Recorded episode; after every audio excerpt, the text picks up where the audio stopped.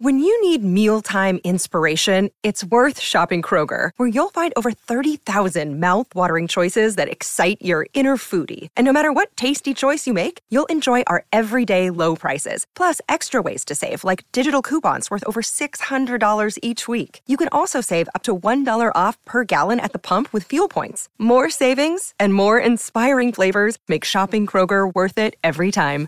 Kroger, fresh for everyone. Fuel restrictions apply.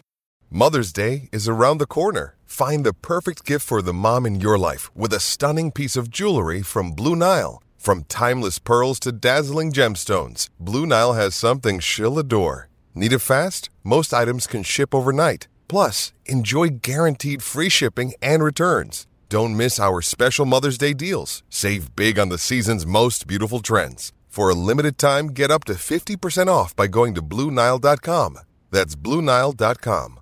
Another day is here, and you're ready for it. What to wear? Check. Breakfast, lunch, and dinner? Check. Planning for what's next and how to save for it? That's where Bank of America can help. For your financial to dos, Bank of America has experts ready to help get you closer to your goals. Get started at one of our local financial centers or 24-7 in our mobile banking app. Find a location near you at bankofamerica.com slash talk to us. What would you like the power to do? Mobile banking requires downloading the app and is only available for select devices. Message and data rates may apply. Bank of America and a member FDIC. Torniamo in diretta e andiamo a salutare subito il nostro Simone Tiribocchi. Simone!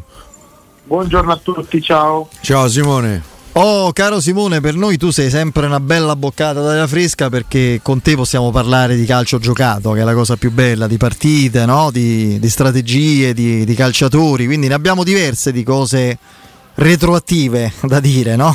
Dire, A partire dalla finale di Champions, passando per spareggi vari, finale ai noi, peccato di mondiale under 20, sulla... Mh, sulla finale di Champions, come sempre, lucidissimo Guardiola ha detto abbiamo meritato non stasera la Champions League, ma ovviamente per il percorso fatto sì, credo sia la sintesi migliore, no? Sì, che poi però è anche quello che, che avrebbe potuto dire Inzaghi, no? nel senso che eh, chi arriva in finale fa un certo tipo di percorso, il percorso Champions dell'Inter è stato un percorso fatto bene, eh, costruito molto bene già dal girone eh, sicuramente il City è la squadra che ha fatto il più bel calcio insieme a Napoli in Europa.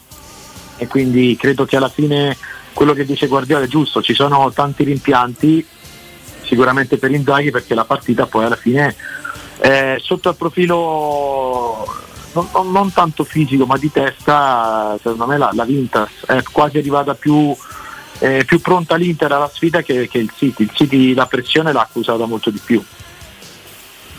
Sì, sì io devo sì, dire, eh, mh, mm, il City lo può dire, insomma Guardiola lo può dire con, con numeri, non ha perso una partita, migliore attacco, migliore difesa, un calcio splendido in alcune occasioni. Eh, eh, poi è vero che credo che nella finale si sia visto il DNA quanto conta in una Coppa Europea. Il City era, penso che abbia fatto la peggior partita da quando, eh, o giù di lì, da quando Guardiola sta sulla panchina. Di quelle importanti, partite importanti, sì. eh, del, del City. E in questo senso l'Inter può avere qualche rimpianto, perché due o tre occasioni clamorose ce l'ha avute. Però secondo me, insomma, io credo che complessivamente il City abbia strameritato. Eh, eh, deve vincere la Champions. Sì, sì, no, allora nessuno mette in dubbio il percorso del, del City, però se vai a vedere la finale, insomma, dopo eh, non è che ti danno i trofei perché l'ha meritato in sì, no, sì. il Napoli meritava molto di più. Eh, andiamo a vedere anche le altre finali, abbiamo detto che la Fiorentina meritava di più, la Roma meritava di più perché in finale hanno dimostrato che eh, hanno fatto un certo tipo di partita, l'Inter l'ha fatta il City l'ha fatta meno, non, non, toglie nulla alla forza del City, ai numeri che ha fatto Guardiola, alla squadra che ha, però per quella partita lì sinceramente eh, perlomeno i supplementari erano un, un, qualcosa che l'Inter meritava, poi dopo lì può succedere tutto. Eh, devo dire che sotto l'aspetto mentale l'Inter è stata più pronta a fare una partita del genere. Eh, sì, mm, diciamo che questa, questa partita non, alla fine lascia quasi l'amaro in bocca per quello che se uno guarda gli highlights, no? Eh, Simone, magari anche senza aver visto la partita, in tanti l'hanno vista, c'è quasi un sapore di, di, di, di occasione persa, di, situazione, di possibilità inespressa da parte dell'Inter, che ha alzato, si è quasi liberata di un peso, non so come dire, nel momento del gol di Rodri, ha rotto gli indugi e ha sfruttato eh, l'inerzia in quel momento, anche il terrore, il modo in cui ha costruito le sue occasioni, denotano pressione, paura, incertezza, quasi terrore da parte del, del City. Penso alla traversa di Di Marco, lì, sa, cioè, lì sembrava veramente una serie di carambole, di situazioni in cui la, l'avversario era inerme non lo so se ci ha creduto troppo tardi, però ecco, il risultato sportivo preso nudo e crudo e freddamente è comunque un gran risultato, nel senso da outsider l'Inter è arrivata alla finale di Champions e si è arresa alla squadra più forte al mondo, no? penso possiamo essere d'accordo. Nello specifico, se si analizza calcisticamente quello che il campo ha detto, dei rimpianti ci possono essere. Sì. Io la vedo così. Sì, eh. sì, sì, no, allora eh, eh, il primo tempo è stato un po' contratto col City che provava a fare un certo tipo di, di, partita ma che non ha mai rischiato un affondo proprio per non, eh, eh per non rischiare di perdere palla, palla, e correre indietro. Per quanto riguarda l'Inter eh, ha provato poco se non con qualche ripartenza. Il secondo tempo il gol ha un po' svegliato l'Inter, va sottolineata una cosa importante, l'occasione subito dopo il gol del City, secondo me da lì dall'Inter è, è, è cambiata un po' la partita, no? nel senso c'è l'occasione di Foden a tu per tu parata e da lì l'Inter ha avuto veramente delle occasioni importanti dell'Autaro, di Marco, quella di, di Lukaku. Eh, se andiamo a vedere, ripeto, le azioni, la partita, l'interpretazione, secondo me l'Inter sapeva di dover fare un certo tipo di partita, tenere botta più a lungo possibile e poi cercare di poter far. Questo ha fatto il piano partita, l'ha fatto benissimo, è per questo che dico che sotto l'aspetto mentale l'Inter ha fatto più del, del City, nel senso che il piano partita l'ha portato a termine, poi l'ha fatto anche il City perché comunque ha trovato il gol e ha vinto. Però per come è stata preparata sicuramente l'Inter non esce sconfitta. No, no, questo, questo, no. Ti volevo chiedere una cosa su Lukaku, eh, da calciatore, da attaccante, eh, caro Simone, mi, ci puoi aiutare tu più di tanti altri. È un dato di fatto che Lukaku in alcune partite determinanti ha sbagliato gol incredibili e decisivi. Con la sua ah, nazionale. No, no, con la sua nazionale, con, eh, con l'Inter in più di un'occasione, eccetera. Secondo te può, può esserci la, la, spiegazione di un paio, soprattutto del colpo di testa, diciamo così. Può essere una sorta di psicosi involontaria, magari inconscia, che, che lo porta a essere, quando si arriva vicino al traguardo, meno, meno freddo, meno cinico, meno tranquillo? Può succedere anche a un grande attaccante? Può succedere anche a un grande attaccante di avere di, di non controllare certi momenti. Io mh, mm, va, va, tutto con l'esperienza. Se hai accusato in passato un episodio e l'hai, non l'hai metabolizzato, comunque ti ha fatto male, tante volte puoi rivederlo in certi tipi di partita. E quello che è successo a Lukaku secondo me non è proprio è vero, se andiamo a vedere i replay possiamo vederli per tutta la vita e tutta la vita diciamo che è un errore. Eh, però è veramente una frazione di secondo mettere la testa. Eh, Lukaku il primo sa che sa che poteva angolarla, che poteva far meglio, però è un cross veloce, eh, ha preso la porta, poi rimbalza sul ginocchio del portiere, ci sono tante cause, no? come l'autogol, come situazioni dove un attaccante si crea delle, delle situazioni. E mi ricordo anche un altro gol quest'anno in campionato, non mi ricordo, ma solo la Fiorentina che ha sbagliato piede, è andato a porta vuota, ha tirato fuori sono delle situazioni in cui eh, puoi andare leggero e quella potrebbe essere una situazione. Quella della finale secondo me lui l'ha colpita, ha avuto tempi di reazione abbastanza veloci, non velocissimi. Sì. E poi dopo è rimbalzato sul ginocchio, se è un po' fortunato uh, va dentro e Lukaku è quello che tre giorni prima, che fino a tre giorni prima tutti volevano farlo giocare, ora per un'occasione è, è un po' il, il problema dell'attaccante, no? che può essere visto come il salvatore della patria. Oppure quello che ti condanna involontariamente. Ti condanna, un po' come il portiere, sono ruoli delicati, però insomma eh, io credo che Lukaku è entrato, ha giocato non so quanto, 20 minuti, 15 minuti, 20 minuti, ha creato quattro occasioni da gol, cosa che invece sì. gli altri due non hanno fatto in tutta la partita. E pensa che per me questo può essere un capo d'accusa nei confronti di Inzaghi. Cioè? Eh, appunto, eh, per, me, per me doveva giocare Lukaku da inizio e soprattutto doveva provare a far male prima di andare sotto. Eh, però è difficile. L'Inter è, eh, cioè, eh, vabbè, eh, rischia per rischiare, perde per perde, prova a vincere. Sì, allora, eh, mi rendo conto che il capo d'accusa è, è esagerato perché Inzaghi la, la, partita l'ha preparata con eh, grande scrupolo però secondo me il rimpianto più grosso è proprio quello di non averci provato prima. Perché io credo che se l'Inter va in vantaggio, il City che già era oppresso dalla pressione può, può far botto. Poi sono discorsi teorici. Eh. Allora, cambiarla prima quando stai pareggiando contro la squadra più forte del mondo, comunque stai tenendo botta, anzi stai vedendo che loro perdono un po' di distanza, un po' di concentrazione, e dietro i difensori incominciano a mollare un po' il colpo, il portiere è un po' distratto, quindi andare a cambiare non è facile. Eh, la scelta iniziale eh, eh, ci può stare Lukaku come ci può stare Geco. Io per me avrei preferito, cioè avrei scelto Lukaku, ma tanti avrebbero preferito Geco, quindi è una scelta sua. Cambiare quando sei al secondo tempo e stai facendo un certo tipo di partita non lo so, e, e, dopo però rimane il fatto che entra Lukaku e ha quattro occasioni, che non sono poche eh, no, no. nella finale di Champions, quindi sicuramente un segnale l'ha dato. Poi dopo ripeto. Il City sembrava aspettare il momento di prendere gol proprio a un certo punto, non... sembrava veramente. Eh, ed è un peccato magari non aver visto Lukaku dall'inizio sì. perché stava veramente bene. Quello, quello ci sta. A proposito di attaccanti, Simone, non so se con te abbiamo parlato di Gianluca Scamacca. Eh, eh, perché adesso sembra essere diventato, non so se questo dipenda dalle sue qualità, che indubbiamente ci sono, perché è un giovane molto interessante, oppure per il fatto che sembra poter arrivare alla Roma o non solo con una formula più agevole, insomma, economicamente più conveniente, prestito con diritto, eccetera. Tu che categoria lo, lo poni, proprio al di là delle sue caratteristiche, il livello di, di, di, che ha raggiunto questo, questo ragazzo? Qual è? A quale tipo di squadra potrebbe associarsi?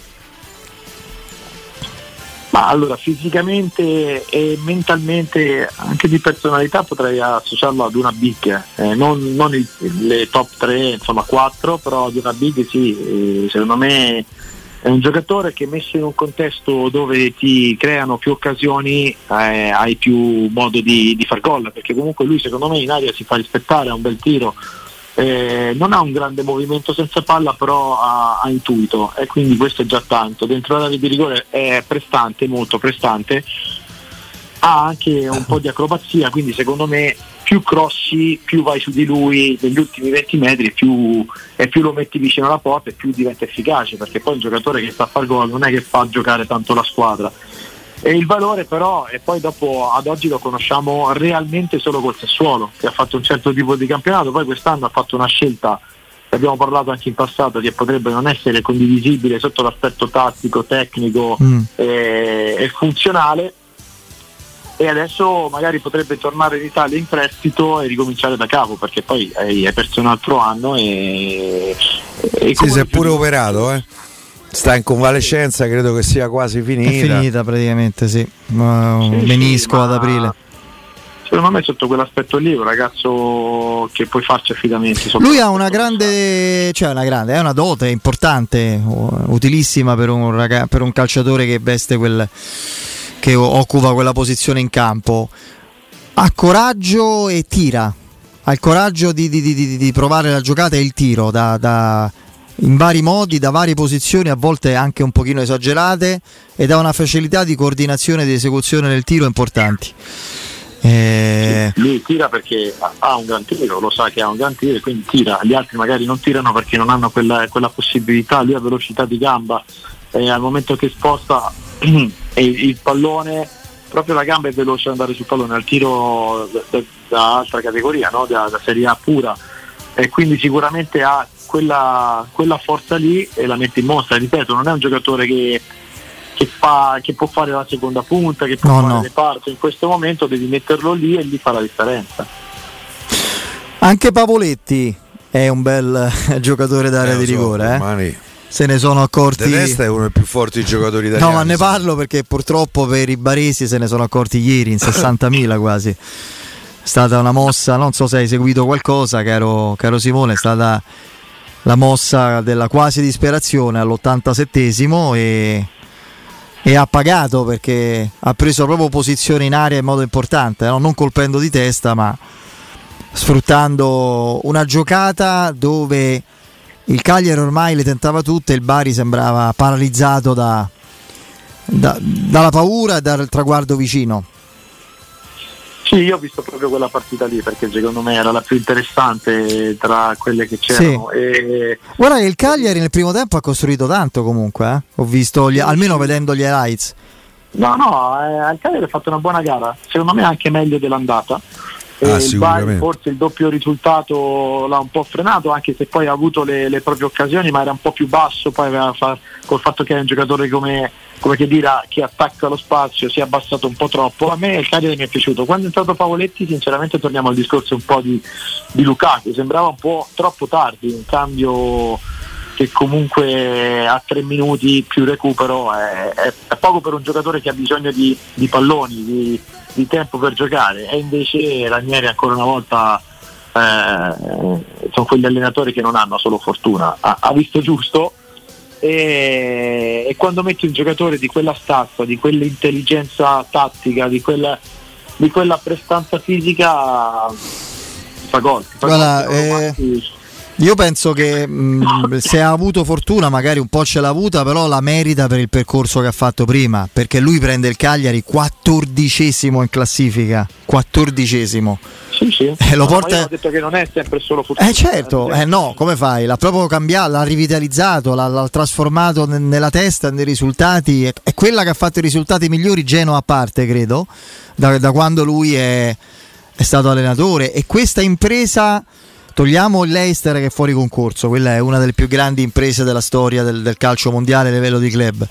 Però penso, mi vengono in mente, che ne so, quando lui prende il Parma ultimo in classifica, se vi ricordate, e, lo e lo salva con Giuseppe Rossi protagonista, l'ultimo Giuseppe Rossi, diciamo così, in Italia che ha, che ha mostrato grandi, grandi doti, grandi qualità, grande efficacia fisica, ma era un Parma più o meno come poteva essere a Cremonese di oggi, anche più forse come la Sandoria la, la prende quando in classifica. Poi ce ne sono altre di, di imprese di, di, di, conduzione ai limiti dell'impossibile. Eh, evidentemente non può essere un caso, è uno che, che, sa farsi ascoltare, entrare nella testa, nei meccanismi della squadra con la semplicità, col buonsenso, non certo con chissà quali alchimie tattiche, ma anche quella è una dote evidentemente, è un carisma particolare.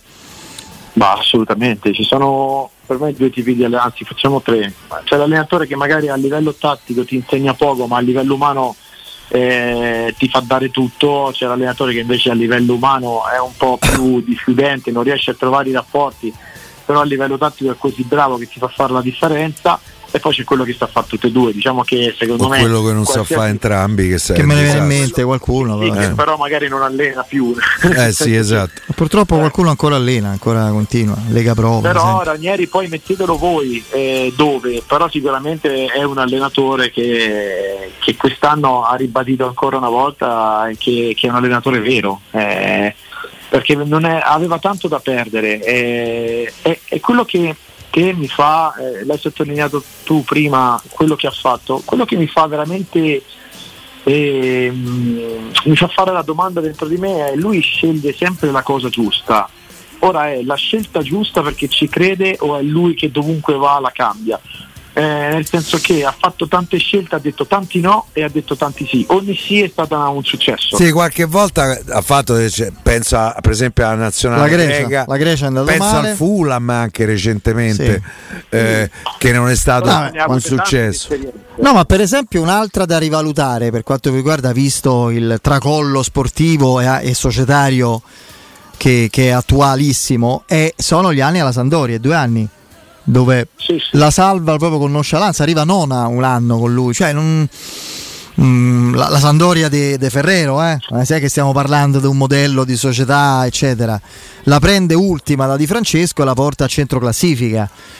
Eh, mm, quindi da questo punto di vista c'è un detto romano, una, una frase molto, eh, molto efficace che insomma che gli vuoi di si dice a Roma caro, caro Simone questo credo che faccia capire tutto anche a chi non è romano no? Che, eh, questo sicuramente e, Simone, ti piace Aguar?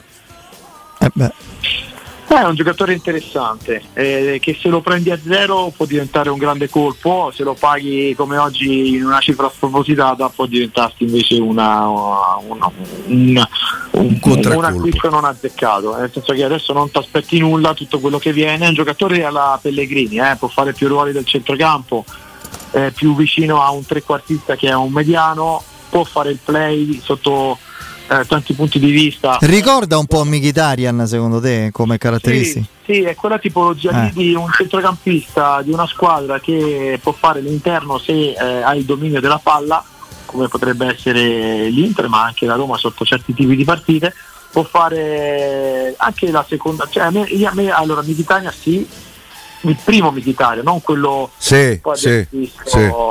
In questo momento si avvicina secondo me eh, più a Pellegrini, no? nel senso proprio quella tipologia di giocatore lì. Sì, poi ti volevo chiedere prima di salutarci, un- però non credo che, non so se l'hai vista la, la finale eh, del mondiale Under 20. No. Eh, io ti dico, tanto un campo, un terreno di gioco indecente, dove era impossibile, impossibile giocare a calcio. Io mi chiedo come, come si faccia a, a far svolgere la partita ufficiale importantissima in, in chiave FIFA. In, eh, la partita più importante l- legata al calcio delle rappresentative nazionali mondiali sotto leggi della FIFA che non riguardi le rappresentative maggiori, insomma, perché l'Under 20. Poi sono rimasto colpito, devo dire, dallo strapotere fisico dell'Uruguay che non mi aspettavo. Cioè sul piano del ritmo e dello strapotere fisico ci hanno sovrastato. Poi a un certo punto mi sono addormentato, quindi ti dico non ho visto, ma non perché avevo sonno, eh, non perché mi stessi annoiando, perché era molto tardi. Però non, non so com'è andata, ma i nostri, a parte Casadei, però tutti ovviamente i Pafundi, i Baldanzi, ma anche i faticanti della Roma, cioè ce n'era eh, Prati, erano tutti ragazzi che veramente facevano una fatica immensa a contenere quella pressione, quell'aggressività fisica straripante. Non me l'aspettavo perché io l'Uruguay pensavo un altro tipo di caratteristiche, ecco. Eh, stiamo parlando di livelli alti, stiamo parlando di una finale importante invece no, invece anche le squadre dove magari si pensa sia tecnica, Eh, sì. si pensa sia ormai hanno un certo tipo di fisicità, ma perché sta cambiando globalmente proprio il, il calcio, quindi Cioè l'Uruguay è sempre stata una scuola calcistica cattiva, no? Diciamo così, sempre. carra, no? Se- se- però io dico proprio a livello di prestanza fisica. sì, sì, sì. Eh, Eh, ormai è così, ormai per questo poi dopo abbiamo parlato un tempo fa di profondi, no? che poi dopo ci sono, eh, può essere tecnico quando vuoi, poi fare il contrasto, non mi ricordo che partita era, eh, poi- lo vedi, lo vedi che comunque fa fatica. O sei Maradona, eh, Eh, oppure... messo- no, oppure giochi sulla linea laterale se hai il tempo per, eh, per stoppare. A parte che si dice sempre Ma- Maradona era molto eh, a livello fisico era un torello, era un toro, eh. Sì, era spesso, sì. Non era facile da buttare, a parte che stiamo parlando di un Devi extraterrestre. quindi- prenderlo per buttarlo giù. Sì, no, non lo prendo. Io mi ha colpito e qui veramente ci salutiamo una frase di Bruno Giordano che cre- non so, mi cre- credo di averlo letto quando pochi giorni dopo la morte di Maradona. Maradona oggi farebbe sospendere le partite. Sospendere o per manifesta inferiorità, nel Perché senso ha fatto squalifica. eh. No, nel senso che magari una delle sue discese, palla al piede, che o conclude lui o serve palla, le serpentine, eccetera. Uno magari non gli fa fallo per essere espulso con le regole di oggi dopo 10 minuti e quindi le partite della sua squadra finiscono con 9-10 gol di scarto ogni volta, oppure come da regolamento a 4 espulsi ci si ferma. E quindi e lo diceva serio, eh, con le regole di oggi Maradona questo sarebbe. Quindi quando si fanno de- allora noi ricordiamo la marcatura di Gentile, no? Italia-Argentina all'82. Gentile nel calcio di oggi era espulso al decimo del primo tempo, eh? Forse anche prima. No, se giocava a Roma, a Juve. No, il nazionale, via, lascia perdere a Juve che te sei sempre là, vai. Sto dicendo Italia-Argentina. Eh, Italia-Argentina, tu ricordi come si aggrappava a Maradona, no?